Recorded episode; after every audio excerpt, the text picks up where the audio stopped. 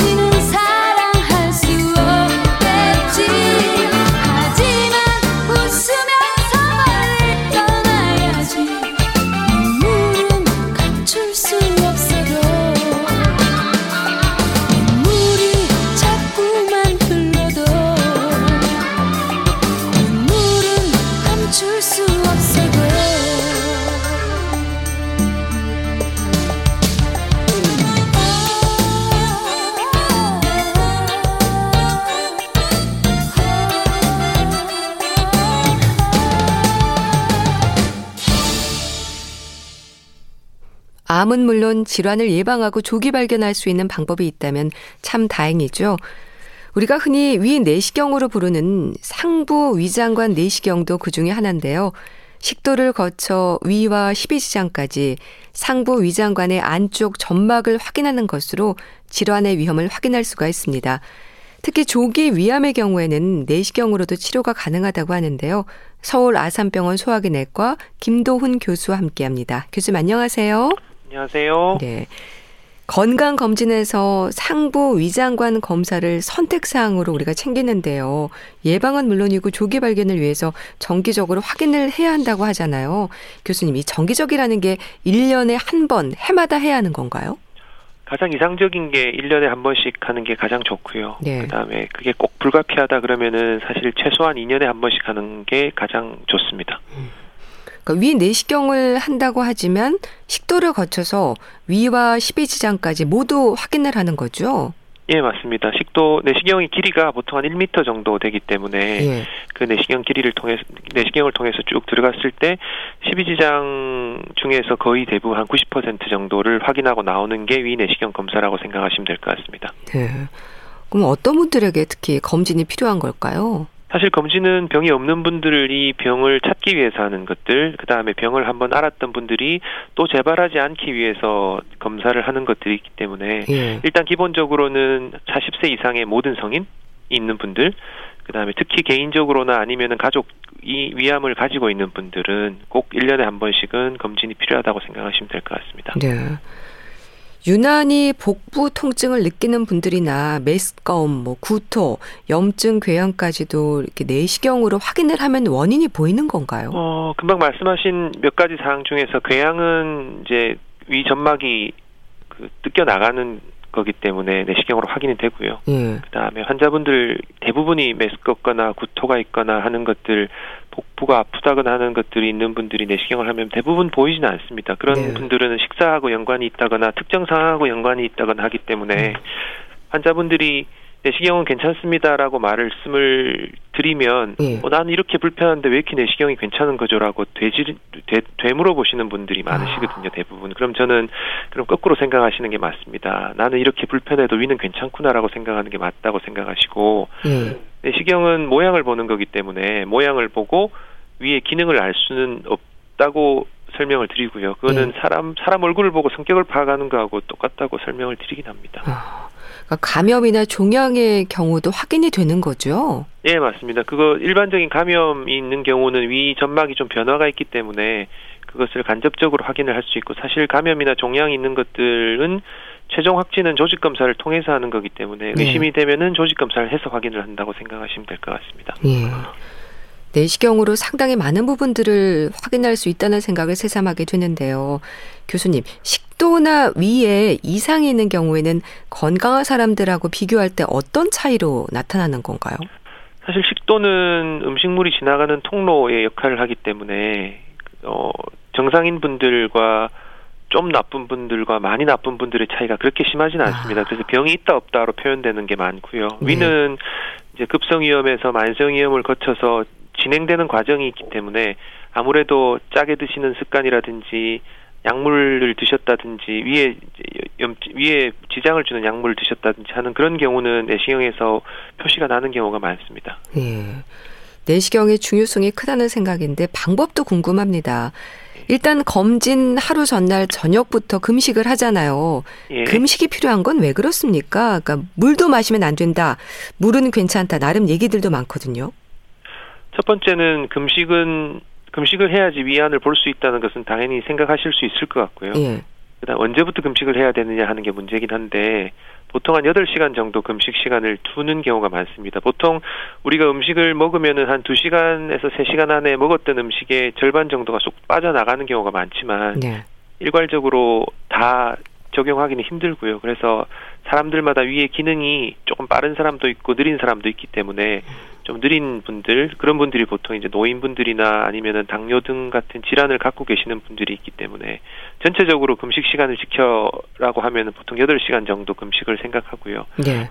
물은 사실 이제 진짜 생수 같은 것들은 약간 입 목을 축이는 정도는 괜찮습니다. 근데 이제 벌컥벌컥 마신다고 하는 경우에 네. 그런 경우는 아무래도 들어가서 물이 많이 고여 있으면 검사하는 데 지장을 주니까 아. 처음부터 그냥 물을 안 드시는 게 좋습니다라고 말씀을 드립니다. 네. 내시경 전에 입안에 뿌리는 걸로 이렇게 살짝 마취를 하지 않나요? 이건 어떤 네. 목적인 건가요? 우리가 피부에 뭐 상처가 생겨서 꿰맬 때 예. 국소적으로 국소 마취제를 주변 꿰매는 주변에 주사를 하듯이 내시경도 마찬가지겠죠. 무슨 뭐 뚫거나 찢거나 하는 건 아니지만 줄한 1cm 정도의 굵기가 있는 내시경 기계가 목을 통해서 들어가기 때문에 그 들어갈 때 조금 감각을 무디게 음. 하면은 좀 편하게 들어갈 목적으로 네. 마취를 많이 뿌립니다. 마취만 사실 아주 잘 되면은 국소 마취만 잘 되면은 수면으로 하지 않아도 굉장히 편하게 하시는 분도 굉장히 많으십니다. 네. 조기 위암의 경우에는 내시경으로도 치료가 되는 걸로 알고 있습니다. 그런데 양성 조직과 암 조직이 어떻게 구분이 되는 건가요? 어, 말씀으로 표현하기는 굉장히 어려워 쉽지 않은 부분이긴 한데, 네. 어, 내시경 의사의 경험, 그리고 이것은 꼭 암이다라고 생긴 그런 저희들만의 기준이 있기 때문에 네. 내시경 의사가 보고 판단해서 암인지 암이 아닌지를 표현을 하지만 결국에는 확진은 조직 검사로 구별하기 때문에 양성이면 양성인 걸 확인하기 위해서 조직 검사를 하고 악성이면 악성인 걸 확인하기 위해서 조직 검사를 아. 필요합니다. 예. 참 내시경을 하고 나면 목이 아프고 부은 것 같은 느낌이 한동안 이어지거든요. 이건 정상적인 반응인 건가요? 예, 그럴 수 있는 반응이긴 합니다. 음. 사실 내시경이 보통 내시경 검사를 할 때 자 숨을 쑥 들이시세 들이마시세요라고 표현을 하는 내시경 하는 선생님도 계시긴 합니다. 그래서 네. 숨을 들이마시면은 목을 목을 좀 열어주기 때문에 아, 내시경 기계가 네 그렇죠 내시경 기계가 쑥 들어가는데 도움이 되고 그다음에 뭐 꿀떡 삼키세요라고 얘기하는 경우도 있습니다. 하지만 네. 항상 이게 목에 자극이 되면은 뭐 기침을 하거나 구역질을 하거나 하는 것들이 내 시경이 들어가는 반대 방향으로 움직이는 거기 때문에 아무래도 들어갈 때 조금 더 밀게 들어 밀고 들어가게 돼, 서 한동안 목이 좀 불편하거나 하는 경우도 있을 수도 있습니다. 네. 그, 그런 구역질이 나서 참 일반 비수면 내시경을 하기 힘든다는 분들도 계신데요. 예. 내시경을 결정할 때 수면 내시경과 비수면 내시경이 있잖아요. 예. 어떻습니까? 선택은 수면 내시경 쪽이 실제로 많은가요? 네, 아무래도 수면 내시경 요즘은 이제 진정 내시경이라고 좀 다르게 표현하기도 하는데 결국 네. 수면 내시경을 한 원하는 분들이 훨씬 더 많습니다. 근데 사실 이게 아무리 원한다고 하더라도 그 보호자가 안 계시는 동반하지 않는 경우는 저희들이 수면을 하기는 그 약물의 효과 때문에 좀 위험한 네. 상황이 발생할 수 있어서 보호자가 꼭 동반하는 상황에서 수면 내시경을 해드리고 있습니다. 어, 그럼 의사들은 수면을 많이 할까 비수면으로 할까 이 부분도 궁금한데 교수님은 아, 어떠세요? 아, 저 수면으로 합니다. 아, 그러시군요. 네, 목 넘어가는 게 좀 저도 불편하기 때문에 아. 수면 내시경을 해보니까 훨씬 편하더라고요. 그래서 본인이 편하다고 생각하는 검사를 하시는 게 제일 좋습니다. 예. 본인이 편한 걸 선택하면 되는데 그래도 수면 내시경과 비수면 내시경의 장단점에 대해서는 어떻게 이해하면 될까요? 수면 내시경과 비수면 내시경은 사실 내시경 검사하는 분들은 큰 차이는 없을 수는 있습니다. 아. 그래서 그걸 여쭤보시는 분들이 계시는데 본인이 힘드시면 수면하시면 되고요. 그다음에 수면 약 때문에 힘든 분들이 또 계시거든요. 너무 네. 안 깨서 하루 종일 몽롱하다 하시는 분이 계셔서 그런 게 불편한 분들은 수면이 아닌 것들을 하면 되고요. 비수면 내시경의 장점은 당연히 검사가 끝나면은 그냥 바로 일상생활을 할 수 있는 장점이 있습니다. 네. 내시경 전에 진정제로 사용되는 약물이 있잖아요. 예, 예. 프로포폴과 미다졸림 중 하나가 쓰인다고 들었습니다. 이것도 약물의 장단점이 있겠죠. 네, 그럼요. 프로포폴과 미다졸람 두 가지 약물이 있는데 가장 생리적으로 잘 쓰는 것들이 미다졸람이라는 약입니다. 빨리 네. 깨고 그다음에 주사를 주고 나서는 바로 그때부터 기억이 좀 없어지는 그런 약들이기 때문에 가장 보편적으로 쓰는 약물이지만 환자를 좀 더 진정시키는 효과는 프로포폴이 훨씬 강하게 강하게 강하게 작용을 합니다. 그래서 네. 프로포폴을 드시 주사를 맞고 내시경을 하면은 굉장히 기억이 아예 그 맞은 순간부터 없어서 하나도 기억이 없어지는 장점이 있지만 프로포폴은 일단 호흡 억제를 일으킬 수 있는 약물이기 때문에 네. 호흡 산소 포화도가 산소의 농도가 점점점 줄어드는 그런 상황이 됐을 때 대처를 할 수 있는 그런 상황에서 꼭 하셔야 될 것 같고 원칙적으로는 네. 프로포폴을 사용하려면은 마취과 의사가 동반돼야 된다고 음. 할 만큼 돌발적인 상황이 발생할 수 있어서 조금 주의를 기울여야 하는 약물입니다. 네. 혹시 수면 내시경을 하면 안 되는 사람이랄까요? 조심해야 하는 경우도 있을까요? 예, 결국 수면 내시경을 해서는 안 되는 경우가 본인이 스스로 숨을 잘 안 쉬는 그런 상황이 될 수 있는 분들, 결국 호흡기 질환이 있는 분들은 어, 수면 내시경을 굉장히 좀 고려를 해야 의논을 하고 선택을 해야 되고 네. 고령분들 요새 요즘은 80세 이상의 고령분들도 굉장히 많으신데 그런 분들은 똑같은 양 용량의 약물을 드린다 하더라도 그게 체내에서 오래 남아 있기 때문에 그런 그런 이유로 약물의 부작용이 좀 더 일어날 수 있는 그런 고령의 환자분들 같은 경우는 수면 내시경 수면 약의 용량을 좀 줄이거나 아니면은 해당 질환에 있는 의사와 상담한 뒤에 그 다음에 진행을 하거나 하는 게 필요할 것 같습니다. 그럼 간 질환이 있거나 고령인 분들은 수면 내시경에 조금 신중해야 할 필요가 있겠네요. 네, 맞습니다. 간 질환이 있는 경우도 마찬가지죠. 대부분의 약물들이 간에서 대사가 되기 때문에 간의 기능이 떨어지면은 보통 사람들이 예를 들어 두 시간 만에 다 대사가 된다 그러면 몇 시간 네. 더 걸릴 수 있어서 약물이 몸에 남아 있는 시간이 길어지면서 우리가 예측할 수 없는 그런 부작용들이 일어나는 것에 대비를 해야 될 것 같습니다. 네. 혈액순환제를 복용 중인 분들도 반드시 의사에게 얘기를 해야 한다고 하던데 연관이 있습니까? 어, 혈액순환제하고 연관된 것들은 보통 이제 조직 검사를 해야 되거나 아니면은 피, 피가 나는 시술을 해야 되는 경우에 해당되는 건데 혈액순환제라고 하는 것은 결국 혈관에 혈, 그 피가 엉키지 않고 잘 순환하는 목적으로 드시는 건데 네. 내시경을 하면서 피가, 피가 나는 상황들 조직 검사하거나 시술을 하는 그런 것들 경우에는 피가 빨리 엉켜붙어야지 지혈이 되기 때문에 네. 어쩌면은 그 작용이 자체가 반대 작용이거든요. 음. 그래서 항상 고민을 하게 되는데 일반적으로는 내시 단순 내시경을 하면서 조직 검사하는 경우에는 거의 약물을 끊을 필요가 없고요. 네. 치료 내시경에서 음. 좀더 칼을 대고 피가 많이 나고 하는 상황은 한 3일에서 일주일 정도 약을 끊고 중단하고 그 다음에 검사를 하기도 합니다. 네. 수면 내시경을 하는 분들 중에는 내시경 후에 깨어나면서 혼잣말을 하는 경우가 많다고 하거든요. 비밀 얘기도 나온다고 하는데 근거가 있는 건가요? 어, 내시경실에 계시는 분들이 아는 분한테 내시경을 받기 싫어하는 가장 큰 이유가 이런 것 때문인데 본인들이 이제 그런 것들을 가끔 보니까 그런 생각을 하시는 것 같거든요. 근데 네. 그게 꼭 그런 생각을 하시는 게 술을 드시고 많이 드시면은 좀 이제 기억이 없어지는 그런 어. 일정 기간이 생기는 거하고 비슷한 상황이라고 생각하면 될 것 같습니다. 그럼 굉장히 찝찝하기 때문에 네. 본인이 무슨 말을 했는지 모르를 몰라서. 음. 근데 검사를 실제 해보면은 그런 경우는 거의 일어나진 않습니다. 그리고 아. 뭔가 중얼거리시는데 말 알아듣지 못하는 말씀을 하는 경우가 많기 때문에 네. 그것 때문에 수면 내시경을 굳이 안 할 필요는 없을 것 같습니다. 걱정 안 하셔도 되는 거군요. 예, 맞습니다. 수면 내시경에 대한 부작용을 걱정하는 분들 중에는 일시적으로 호흡이 떨어진다거나 수면 내시경을 할 때마다 뇌세포가 줄어든다더라 이런 말을 하거든요. 어떨까요?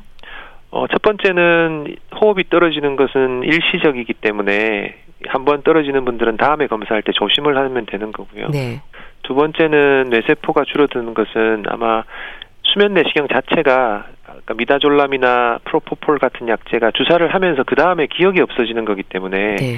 제일 중요하게 생각하는 것은 기억과 기억력은 다르거든요. 그래서 기억이 안 나는 것을 기억력이 떨어졌다고 오해해서 이런 말씀을 하고 궁금해 하시는 것 같은데 뇌세포가 줄어드는 것은 절대로 아닙니다. 이 내시경으로 확인하는 검진 시간이 수면과 비수면이 다른가요? 비수면은 수면보다 조금 짧게 진행된다는 말도 하거든요. 네, 환자분들이 여쭤보는 질문 중에 하나인데 어, 예를 들어 본인이 위 상태가 너무 안 좋아서 네. 수면을 하면은 검사하는 사람들이 좀 오래 편하게 볼 수 있지 않을까라고 저희들을 생각해서 말씀을 하시는 분들 좀더 수면을 하면 구석구석 보지 않을까 이런 생각을 하게 되는데요. 네, 맞습니다. 근데 하지만 수면과 비수면의 차이는 환자 본인이 검사 후에 주무시다가 깨는 시간과 그렇지 않은 시간의 차이이기 때문에 아. 내시경 검사하는 시간은 크게 차이가 없습니다. 그렇군요. 네. 그럼 내시경의 검진 시간과 관련해서 최소한의 정해진 시간 같은 건 없는 건가요? 대장 내시경은 정해진 시간이 보통 있습니다. 들어가서 아. 대장 내시경은 쭉 들어간 다음에 이제 빼면서 나오 보면서 나오기 때문에 예. 들어가는 시간은 시술자마다 술기가 틀리기 때문에 빨리 들어가는 분도 있고 천천히 들어가는 분도 있지만 나오는 시간은 6분에서 7분 정도를 꼭 지키라고 그래야지 이제 그 대장 용종을 발견하는 발견율이 높다고 보통은 알려져 있고요. 예. 위는 시간으로 딱 정해져 있지는 않습니다. 그래서 보통은 5분에서 10분 정도 상황에 따라 조직 검사를 하게 되면 조금 더 걸릴 수도 있지만 그 정도 시간으로 보는 경우가 많습니다. 네. 내시경을 통해서 염증이라든지 궤양과 같은 위험뿐 아니라 조기 위암의 치료가 가능하다고 들었습니다. 교수님, 내시경을 통한 수술적인 방법을 말하는 거죠, 이런 것들이. 네, 사실 용어가 약간씩 다르긴 한데 네. 보통 저희들은 수술이라고 하지 않고 시술이라고 보통 표현을 시술. 하는 거고요. 네, 네. 수술은 이제 수술장에 들어가서 이제 뭔가를 하고 나오는 게 수술이고요. 시술은 이제 내 몸을 전신 마취를 하지 않고 여러 가지 기구나 기구를 통해서 조작해서 치료를 하는 것을 시술이라고 하기 때문에 내시경 안에는 여러 가지 기구들을 넣을 수 있는 구멍들이 있습니다. 그래서 그 네. 그 구멍을 통해서 기구를 넣어서 종양을 제거하고 나오거나 하는 것들이라고 생각하시면 될 것 같습니다. 네. 조기 위암을 이해하려면 위암의 병기를 좀 알아야 될 것 같은데요. 단계를 좀 알려주세요. 어, 조기 위암도 결국 암이기 때문에 결국 암, 위암도 다른 암들과 마찬가지로 1기, 2기, 3기, 4기 총 4개의 병기로 나눠져 있는데 다른 암하고 다른 것은 1기와 1기가 아닌 2, 3, 4기가 환자 예후가 너무 다르기 때문에 1기를 조기 위암 또는 초기 위암이라고 일반적으로 통칭해서 부르기도 합니다. 그래서 네. 조, 위암은 빨리 발견하는 게 좋은 암이다. 다른 암하고 마찬가지겠지만 그래서 1기암이라고 하면은 조기 위암이라고 하는 거고요. 이제 결국 병의 병이 몇 기다 하는 것은 그 암이 어디까지 뿌리 내렸냐 하는 음. 것들 그 다음에 그 암 때문에 주변에 임파선까지 갔는지, 네. 그 다음에 주변에 장기까지 갔는지를 가지고 암이, 암이 몇 기다라는 것을 결정하게 됩니다. 그래서 일기 위암 또는 조기 위암이라고 하면은 암이 점, 점막이라고 하는 위벽의 가장 표면에 있는 아, 데만 암이 있고 다른 장기나 다른 임파선으로 가지 않은 상태를 일기 위암이라고 생각하시면 될 것 같습니다. 조기 위암에서는 증상이 전혀 없나요? 네, 그렇기 때문에 별로 변화가 없어서 몸에 변화가 없어서 본인이 느끼는 증상은 거의 없습니다. 뭐 소화가 잘 안 된다거나 이런 얘기를 많이 하지 않으시나요? 예, 근데 소화가 안 된다고 소, 소화가 안 되는 것이 조기 위암의 증상이다라고 하면은 어. 대부분 다 조기 위암의 증상을 가지고 있는 거겠죠. 그래서 예. 소화가 안 되면은 저는 환자분한테 말씀드리기를 어, 내가 갑자기 소화가 안 된다라면 내가 내시경을 언제 했지라고 대 생각을 아. 해보고 1년 안에 내시경을 했으면은 조금 안심을 하시고요. 내시경 하신 지가 1년이 넘었으면은 일단 내시경을 먼저 받고 그 다음에 이제 소화가 안 되는 거에 대해서 해결을 하시면 될 것 같다라고 말씀을 드립니다. 네. 점막층과 점막 하층에 암세포가 있을 때 내시경으로 절개가 가능하다는 거잖아요. 네. 조기 위암 모두가 내시경적 치료가 가능한 건가요? 기술적으로 내시경으로 절제를 다 절개를 절제가 가능한 것은 점막층과 점막 점막 하층 다 기술적으로 다 가능합니다. 하지만 네. 이제 내시경으로 절제를 한단 말은 그만큼 내시경으로 절제를 한, 한다고 하, 는 경우더라도 음. 나중에 재발이 없기 때문에 내시경을 선택하는 거라서 암의 종양적인 측면에서 살펴보면은 점막 하층 중에서 어, 수치상으로 보면 한 3분의 1 정도, 점막 하층 두께의 3분의 1 정도 되는 데까지 암이 뿌리 내렸을 경우에만 내시경 치료를 해서 완치의 기회를 얻을 수 있는 거고요. 그거보다 조금 더 내려가서 일기 후반 아니면 일기 말이라고 하는 표현하는데 그런 경우는 종양을 내시경으로 다 뗄 수 있다고 하더라도 네. 추가적으로 수술을 받아야지 완치라고 생각하시면 될 것 같습니다. 궤양이 동반되지 않고 분화도가 좋고 림프절 전이가 없고 림프혈관 전이가 없는 점막암 또는 뭐 전막 하암의 일부 이게 전제 조건이 좀 많네요. 네, 맞습니다. 근데 사실 이제 종양이 조기암이 몸에서 나오지 않으면 이런 전제 조건을 다 알 수는 없기 때문에 네. 치료를 하기 전에는 내시경 치료를 한 의사의 경험적인 그런 판단 을 가지고 음. 치료를 하기 시작하고요. 그래서 그 내시경을 통해서 종양을 다 도려내서 몸에서 꺼내서 병리적으로 이제 병리과에 가서 음. 검사를 다 하고 그다음에 그 결과가 금방 말씀하신 아, 다 봤더니 궤양도 없고 분화도도 좋고 음. 민프절 전이도 안 없고 그다음에 점막 또는 점막하 중에서 일부가 되었다라고 하면은 그때서야 저희들이 환자분들한테 내시경으로 치료가 잘 되었습니다라고 얘기를 하는 거고요. 그 중에 하나라도 벗어난 게 있으면 종양은 다 뗐지만은 네. 추가적으로 수술을 해야 될 필요가 있습니다라고 말씀을 드립니다. 그런 부분들은 내시경을 통한 조직 검사로 알게 되는 거네요. 네, 그렇죠. 그게 조직 검사는 조금 뜯는 거고요. 절, 아. 내시경 시술을 해서 병변 자체가 다 나오는 것은 이제 절제된 조직을 가지고 전체적인 검사를 한 뒤에 알 수 있는 겁니다. 네. 근데 기준이 되는 조건에 맞는다고 생각했는데 막상 내시경을 통한 절제술에 들어갔는데 그렇지 않은 상태였다거나 이런 경우는 없나요?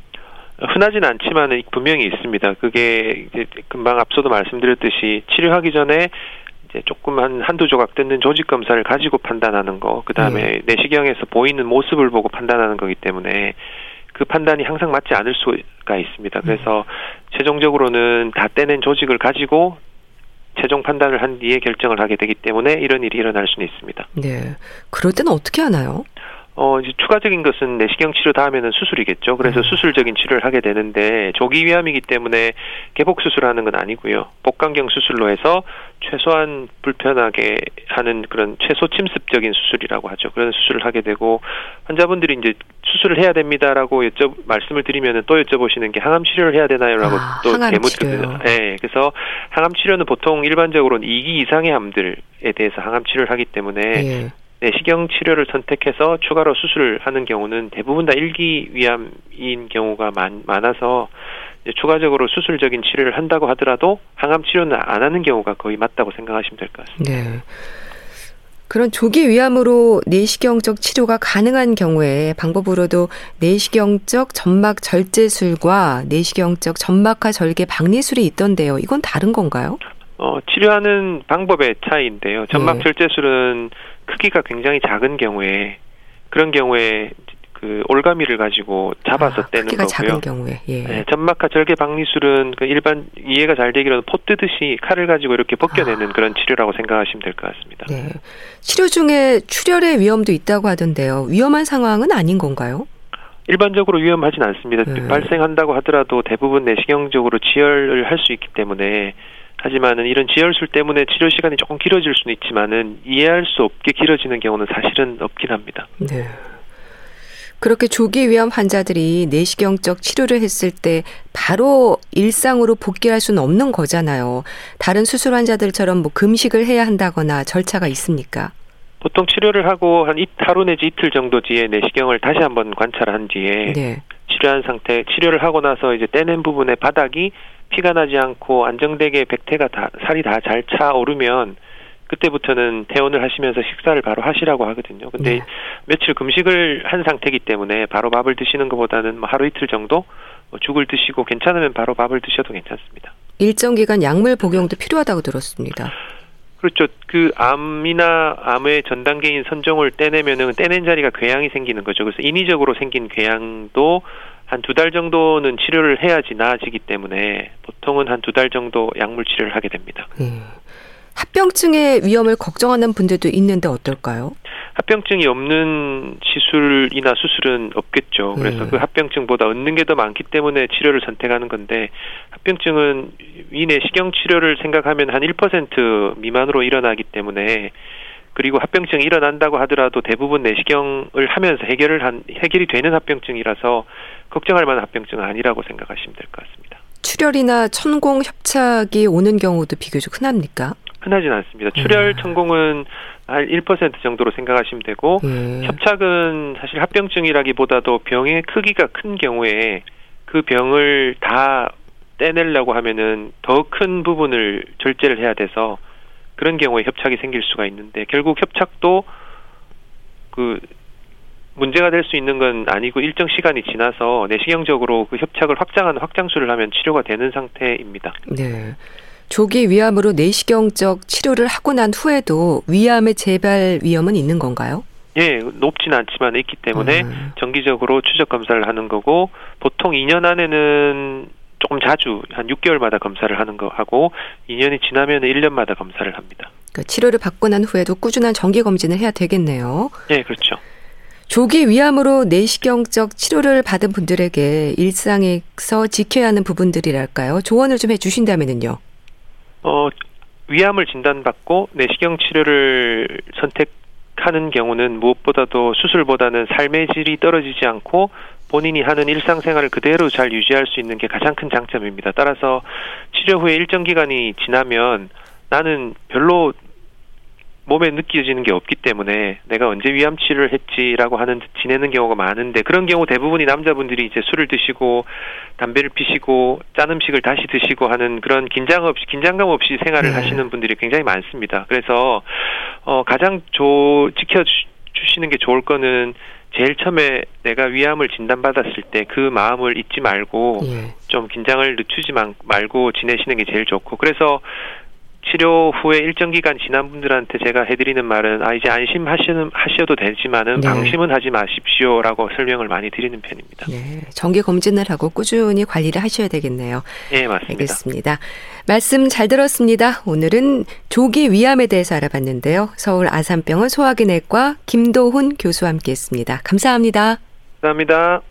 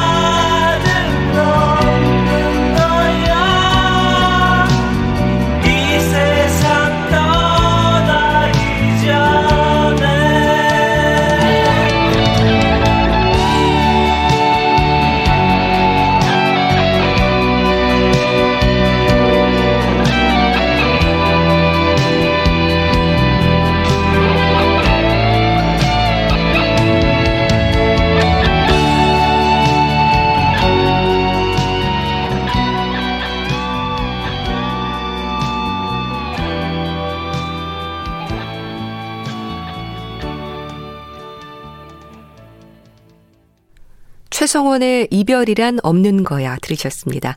여러분은 지금 KBS 라디오 건강 365 함께하고 계십니다.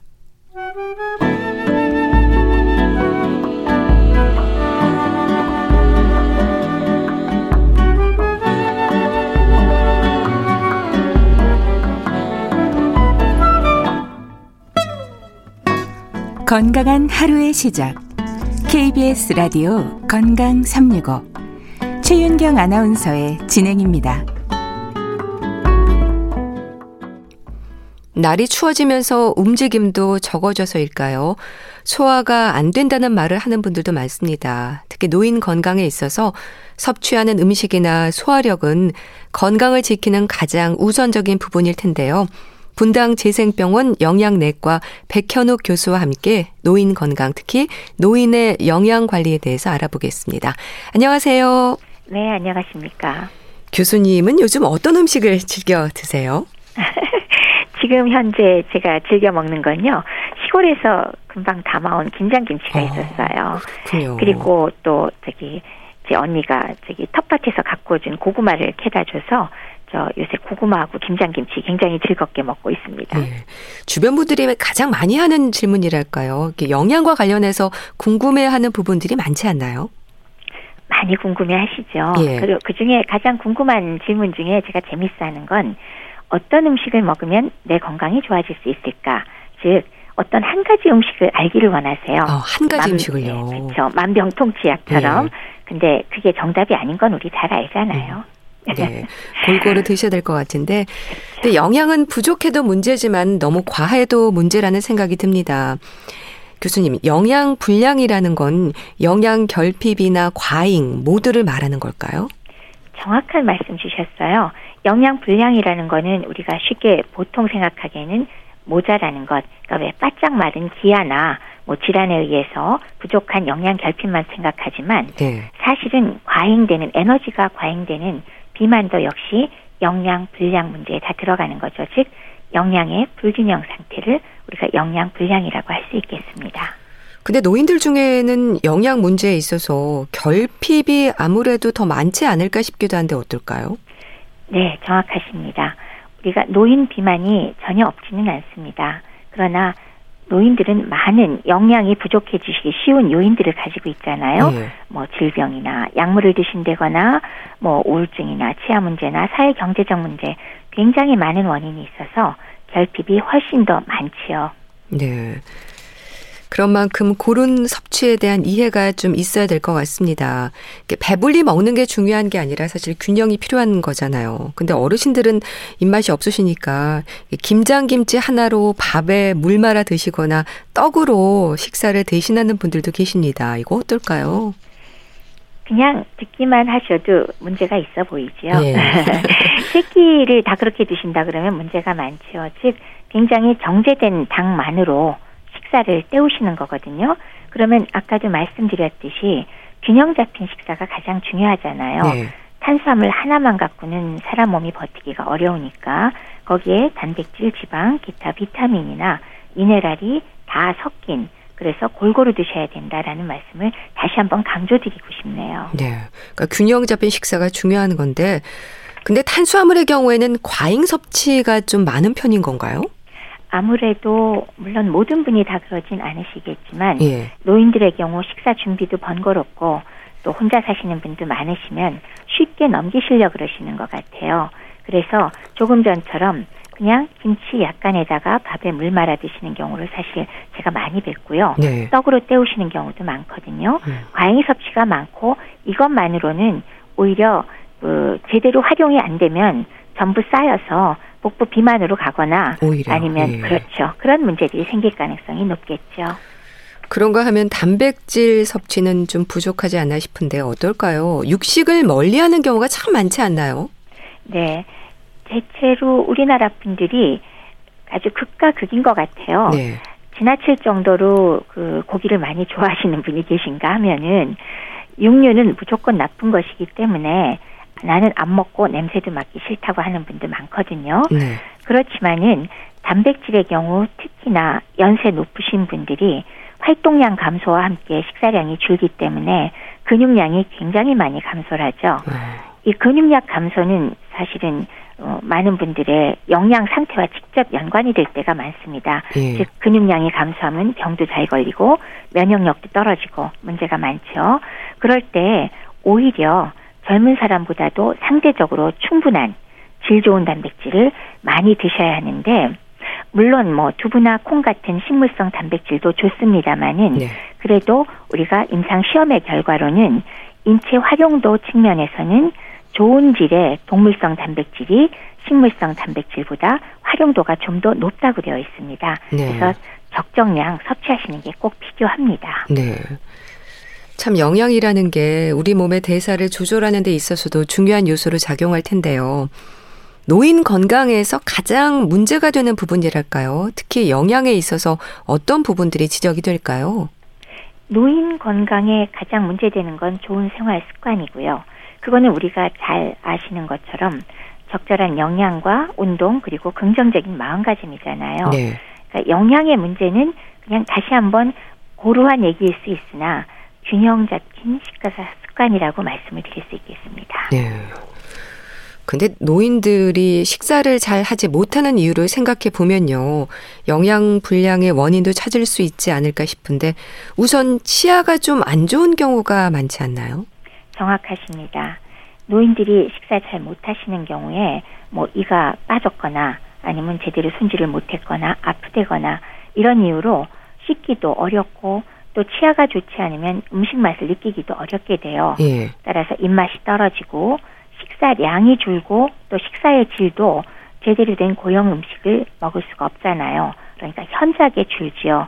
그러면 당연히 뭐 문제가 크겠죠. 영양 제대로 섭취가 안 되니까요. 네. 따라서 옆에 노인들을 모시고 계시는 경우에 치아 치료는 정말 신경 써서 그게 틀리가 됐건 임플란트를 하시건 적절한 치료를 꼭 해드리는 게 영양 식조를 막을 수 있는 1번이 되겠습니다. 네. 일단 치아 관리를 좀 해 주셔야 되고요. 대사의 문제라든지 소화 기능도 살펴야 하지 않을까 싶어요. 네. 연세에 드시면 아무래도 동일한 음식을 드셔도 소화 기능이 좀 저하가 되고 네. 흡수 저하가 어느 정도는 있습니다.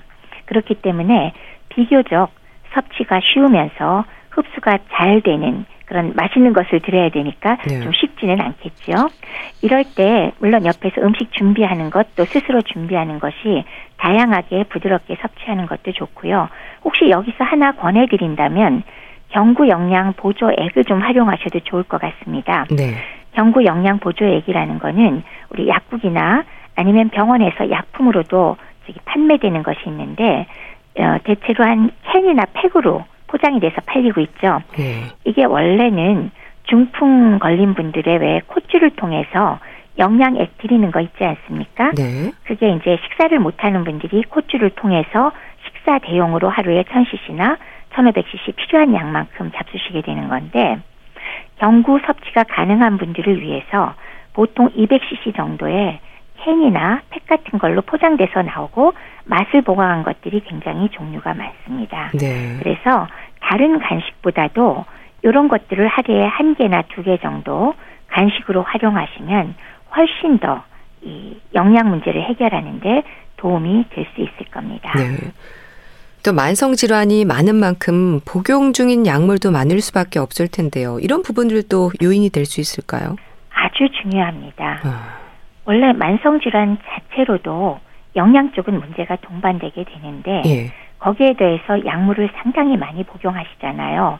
뭐 평균적으로 어, 3개 이상 드시는 분이 상당수의 노인에서 어, 해당이 되겠고 심지어는 10개, 20개 드시는 분도 계시거든요. 예. 그러면 대부분의 약물은 그 자체가 부작용이 전혀 없는 게 없지요.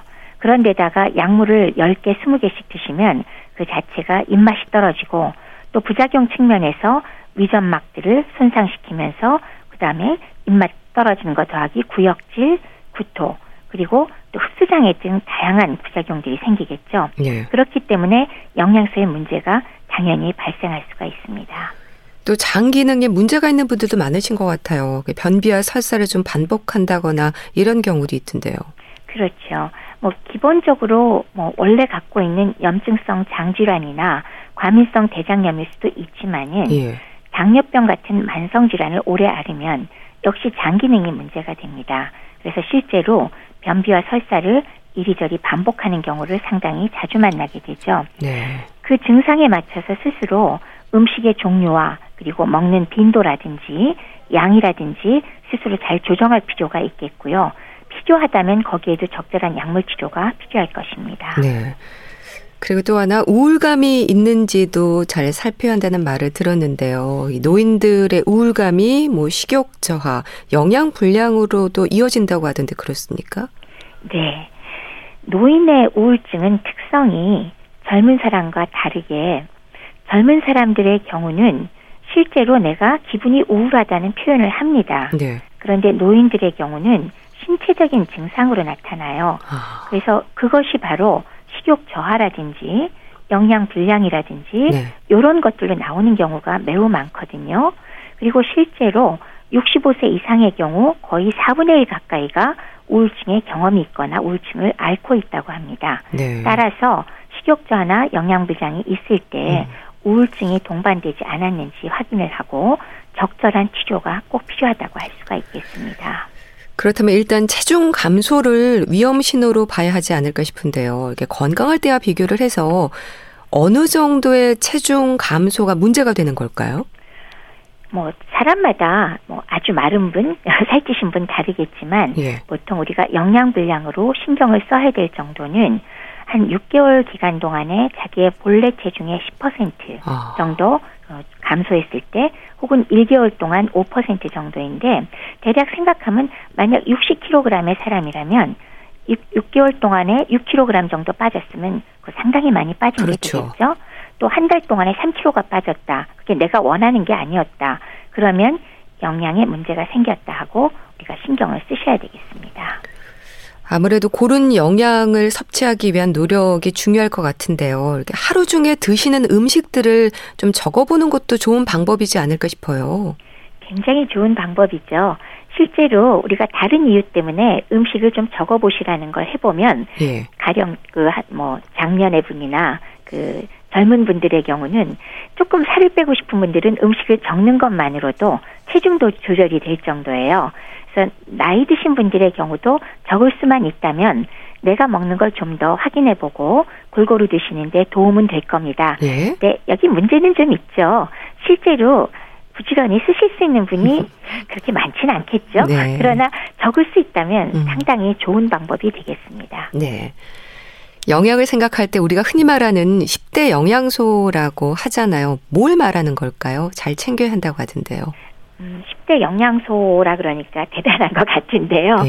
실제로는 우리나라에서 정기적으로 진행하는 국민 건강 영양 조사에서 우리나라 사람이 부족하기 쉬운 영양소를 나열해 봤더니 10개 정도 되더라라고 얘기를 한 것입니다. 네. 거기에는 vitamin A, vitamin B2, 리보플라빈이죠.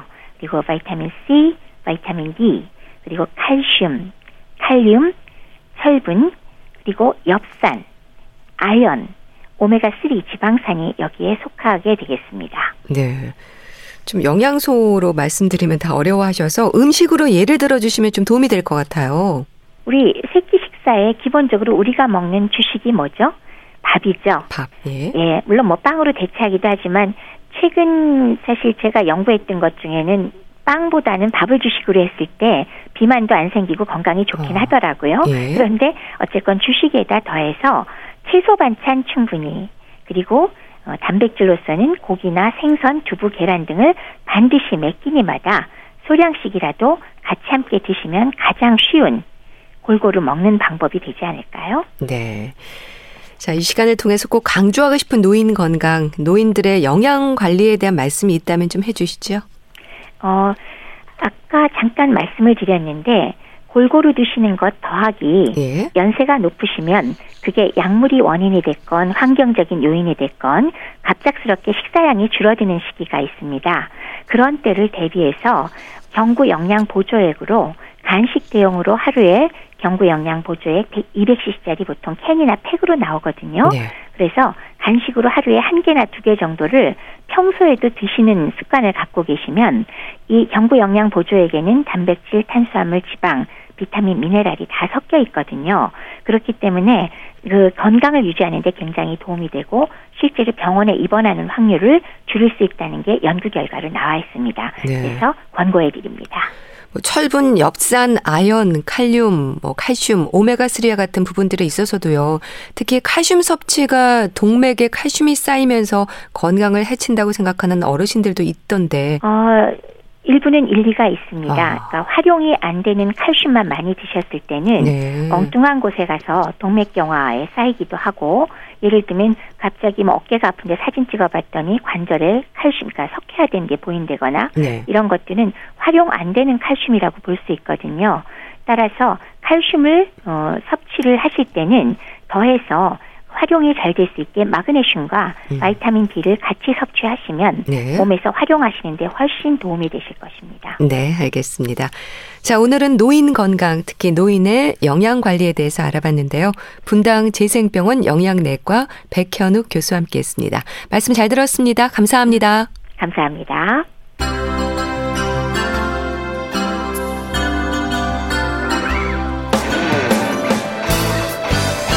이원진의 시작되는 연인들을 위해 보내드리면서 인사드릴게요. 오늘도 안전에 최선을 다하는 하루 되시기 바랍니다. 건강 365 아나운서 최인경이었습니다. 고맙습니다.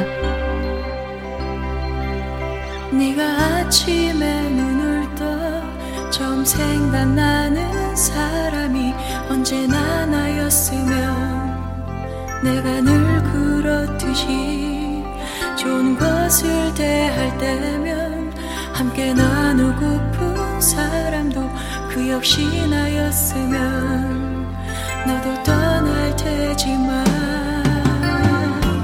그래 알고 있어. 지금 너에게 사랑은 피해야 실수